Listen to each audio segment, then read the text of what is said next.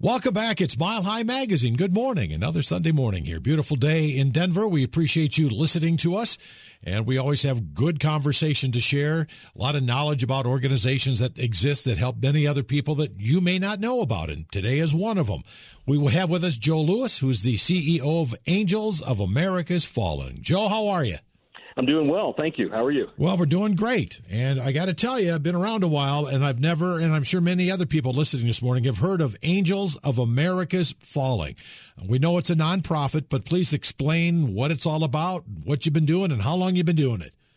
Sure. So, Angels of America's Fallen, yeah, we're a 501c3 nonprofit that uh, I formed after I retired from the military to engage kids of our fallen military and first responders in positive activities throughout their most crucial formative years of childhood. So from the time they register all the way through 18, we get them in positive activities like sports, music, arts, any kind of positive thing that's got a coach or an instructor so they can direct their attention and activities into that instead of becoming withdrawn and depressed or running with the wrong crowd and making making mistakes. And we are now in our ninth year. Wow, that's good. Congratulations on that, Joe. And we talk about the children. They're children of fallen soldiers and first responders. Am I right about that? Absolutely, yes. And all it takes to qualify is that mom or dad served and gave all because to the child, it doesn't matter if it's a combat fatality, a training accident, or unfortunately, what we're seeing a lot of are suicides. Yeah, I hear there's a lot of that going on more than ever. Why, why do you think that is, Joe? Well, you know, we've never asked this much from an all volunteer force in our nation's history. You've got people that have been on, you know, 10 deployments. And with our first responders, you know, there's been an, an awful lot of negative press and other things that uh, that's really unwarranted and, um, you know, puts a lot of stress and strain on them. And one of the biggest things I think is when they respond to a really negative event, and it's it's something you know that's that's hard to see and hard to deal with, like say child abuse or or death or other kinds of things, you know, it happens in their own community for first responders. And so whenever they you, you start doing this for a career, and pretty soon there's trigger events all across town where you remember that this happened and that happened. So you know, there's an awful lot of stress and pressure, and um, you know, it's it's high risk things. They never know what's going to happen when they pull somebody over. And for same thing for our firefighters, you know, they show up and they see trauma, trauma, trauma, and um, they don't really get to see you know, sometimes if it turns out good or if it turns out bad, but that's a lot to carry. Well, it certainly is, and you're right. There's a lot of that uh, suicide going on. We're sorry to hear that, but we're glad to have we have folks like you at Angels of America's Fallen that kind of step in and help with the families. And again, explain how you get involved with that and who's who's stepping in, who who's helping these children of fallen first responders and people in the military. Yeah, so our organization is still pretty small as far as the number of staff. We, we work really hard to keep our overhead low. We've got a program services director and an assistant that reach out to the families and connect with them. And actually, all of us here do. I do that as well. But they primarily talk to the families, find out what the child wants to do. Then the, the remaining parent, which is in most cases the mom, we've got a couple of dads in the program, but the vast majority are widows. And they decide where they can get their child back and forth to town in town um, and they vet who they want their child to go to for piano lessons or what soccer league or, or whatever it is. And then they give us the information. We contact the activity provider directly. We make the payment directly to them, so it it, it doesn't have to go through um, you know a reimbursement process or anything like that. It's directly to them. And most importantly, though, is that we follow up. We want to know how they're doing. Did what they pick turn out to be their fit? And if it's not, we want them to keep trying until they get their fit. So we're checking to see you know how the kid's doing and uh, do they like what they're doing? And then let's say it's seasonal well we'll call at the end of the season and say okay soccer season is over you know hope you had a great time but what are you going to do between now and next soccer season? Let's get you in something. So it's uh, it's really a very much an engagement model and we also provide peer mentoring and um, and resiliency kind of stuff where we want them to be out there telling their story and becoming comfortable with that and healing through helping. So our voices program for moms and kids that want to tell their story to help others um, it, heal is is really powerful as well. Oh my gosh! It sounds like you guys uh, make what you would call a long term commitment to these children. yes, we do. It's it's a real long term commitment because we've had some kids join us, you know, really really young. Um, in fact, the first the first three kids that we ever supported were the sons of the first chaplain to pass in combat since Vietnam, And the youngest one was so little, we did mommy and me swim classes for him. So we've had you know 18 month olds um, get in, and and um, not a whole lot they can do, but we get them in what they can do. Mommy and me music, mommy and me swimming. That's a that's a big thing. We want all these kids to know how to swim. Well, yeah, I guess that is important. So you stay pretty much committed to these children till they hit the age of 18? All the way through 18, yes, because you know some kids are still 18 while they're in high school, and we wouldn't want a child, you know, some kid that's becoming a young adult and they're really into their sport or their music or whatever their thing is, and then cut them off in their senior year. So why is it so important for you to stay committed that long? That's a long period of time, and a lot of time on uh, the end of the volunteers that are helping. Yes, yeah, absolutely, it, it is but it's really designed for long lasting positive impact. And we looked at this a lot. You know, a, a one and done kind of thing, um, you know, a one time trip or a, a one time gift is not what we're about. What we're what we're doing is just providing an opportunity for the kids to invest in themselves over the long term. And we found that it's not like the dust settles after a year or two and the kids have their new normal. They continue to revisit the loss of their parent um, throughout their whole childhood as they mature and it impacts them at different levels. You know, so a three year old doesn't understand death is permanent, but it hits them harder when they do. And then when they get a little bit older again, and then a little bit older again. And of course, there's trigger events. There are birthdays, anniversaries. They're seeing the video of a soldier coming home and surprising his family. There's news events of new crashes or a first responder that was killed and so on. So it's it's a lot different for this community. Um, and, and it is it really does take a long term commitment to have long term impact. Well, you guys, and it's men and women that are um, volunteering and doing the work for the Angels of America's Fallen. You guys must really get attached. Well, we do, and and let me be clear about one thing though: the volunteers are not the ones directly interacting with the kids, being their coach or instructor, because okay. that's the that's through an organization that we pay. You know, so it's more professionalized, it's more vetted. It's the one that the parent vets. Good news. And um, yeah, you know that's an important thing because yeah. the last thing we want to do is introduce a predator to these families, where in most cases the protector of the families is gone. You know, so um, and I, I, don't know, I may have gotten off your original question. What was the question? Well, I was just worried about how attached you become to these kids because if you start at a oh, young age yeah. and all all the way up to eighteen, it's like you become another parent almost. Well, it, it, that's a really interesting thing. Yes, it, it is about that, um, which is it's a very positive thing for us to be involved in this because we see their progression. You know, we see maybe they started their first piano lesson or their first gymnastic lessons or dance or something, and then we see them progress over time because you know we're asking them to send us pictures and videos and how are you doing and that kind of stuff.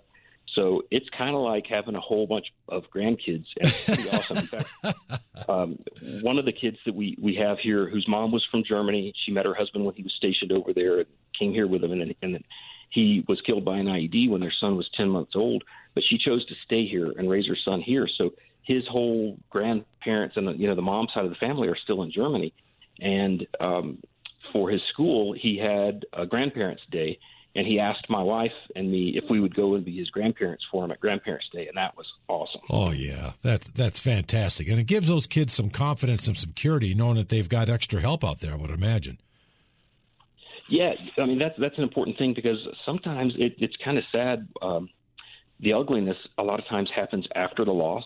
Sometimes yeah. that's the family falling through the cracks and not qualifying for things, and we see that a lot with the suicides after somebody got out and the PTSD maybe wasn't documented really well uh, for many reasons. There's many reasons for that, but um, you know, and if they did get the insurance money or other things, sometimes family come out of the woodwork like it's the lottery. and They think they're supposed to get a share of that, but that money doesn't last very long. No, I'll bet and, not. Um, so, so for a lot of them, um, they also move multiple times trying to find a place that feels like home because sometimes going back home doesn't feel right anymore because nobody there has been through something similar or it's just been so long. So some of them might go back to their old duty station or a favorite base, and uh, they may not have family or, or tight connections. So we feel like we're we're doing that as well. It's definitely relationship and engagement driven. Good for you. We're talking to Joe Lewis, CEO of Angels of America's Fallen. What, what's the biggest challenge for Angels?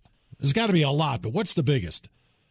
Yeah, I think it's a combination thing. It's really raising awareness that these kids are there and that we need to support them while they're kids. You know, the, the common thing is to think of scholarships, but that's for once they become young adults, and we've got to get them there. They've got to make it through the high risk situation that any kids are going through. You know, today it's a lot different than than when I was growing up and could get away with mischief without getting kicked out of school. Or you know, it's it's it's harder to stay on track, I think, today, and the stakes are higher. So getting people to think, hey, we should be standing by these kids because their parent gave all for our country and community, and now that parent's not there for their child.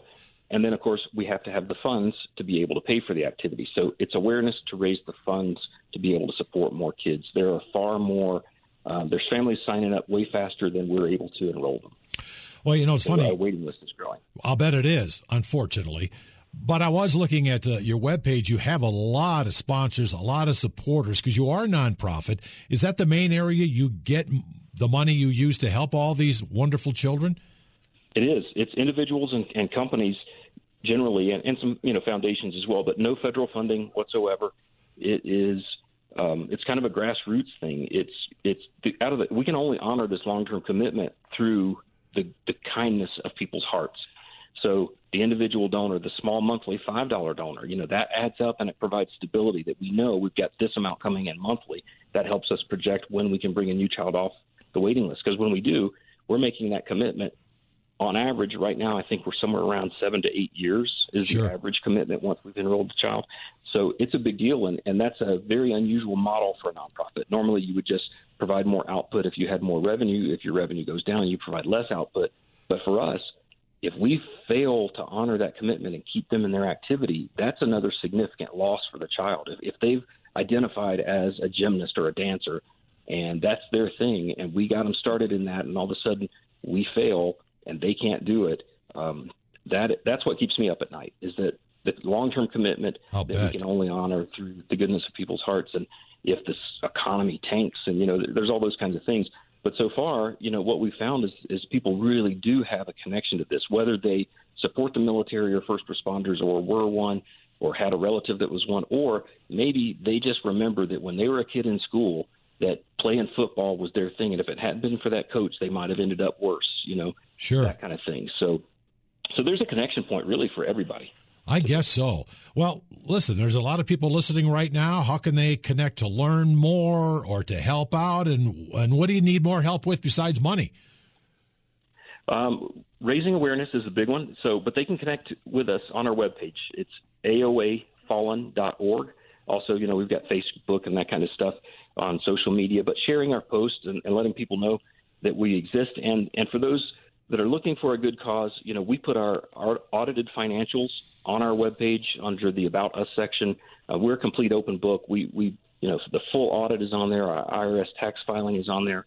We work very hard to keep our overhead low, and um, we're, we're willing to answer any questions. So again, investigate us, compare us to other nonprofits out there, choose us if, if you feel in your heart that we're the right fit. Tell a business about us, or if you own a business and you're looking for a cause to support, you know, we would love to have that. And then volunteers, it's helping us with the workload of of doing some of the things, addressing envelopes, um, setting up fundraising events. That's a big one because you know there's a lot of power in small events because it raises awareness in circles we otherwise wouldn't have been. So things like you know a restaurant that does a night for us, and somebody could coordinate doing that. It's not a ton of money, but it's the customers they hear about us, and then there's some funds generated as well. Now you're based out of Colorado Springs, but you work all over the country, don't you? We do. Yep, we've got board members uh, on east the East Coast and the West Coast, and we've got kids that we support all across the country. In fact, we've had some in Germany and in Africa, even because no matter where the family goes, we're going to support that child in that community wherever they land. Well, that's good for you guys. Keep the word out there. And again, give us the website or some way people can reach out if they can't financially help you. I know a lot of people like sure. to volunteer time, especially during these times of COVID. They want to get out and help more people, and this would be a way to do it. Absolutely, yes. And they can contact us through the webpage, aoafallen.org, and uh, we can find something that would fit for them to get engaged.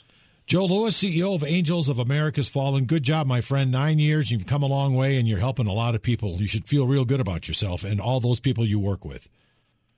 It's an honor. It is an absolute honor to do it. I mean, these families are amazing, and it's it's awesome too when we get them together because the moms um, they there's a bunch of laughter. You know, the moms are sharing stories and talking about things that can help each other, but they're laughing and having fun. It's not grief based, and the kids just click. They don't have to talk about their loss. They just click because they get it. They're with somebody else that gets it. It's just a ton of positivity, and and that's what we do. We you know we honor the loss and the sacrifice, but we focus on positives and possibilities for the kids. Good job, Joe. Thanks for going on Mile High Magazine with us. Let's get the word out there. Maybe more help coming your way, and keep up the good work. Awesome. Thank you for the opportunity. And we'll be right back, Murphy Houston on Mile High Magazine. Don't go away. Now.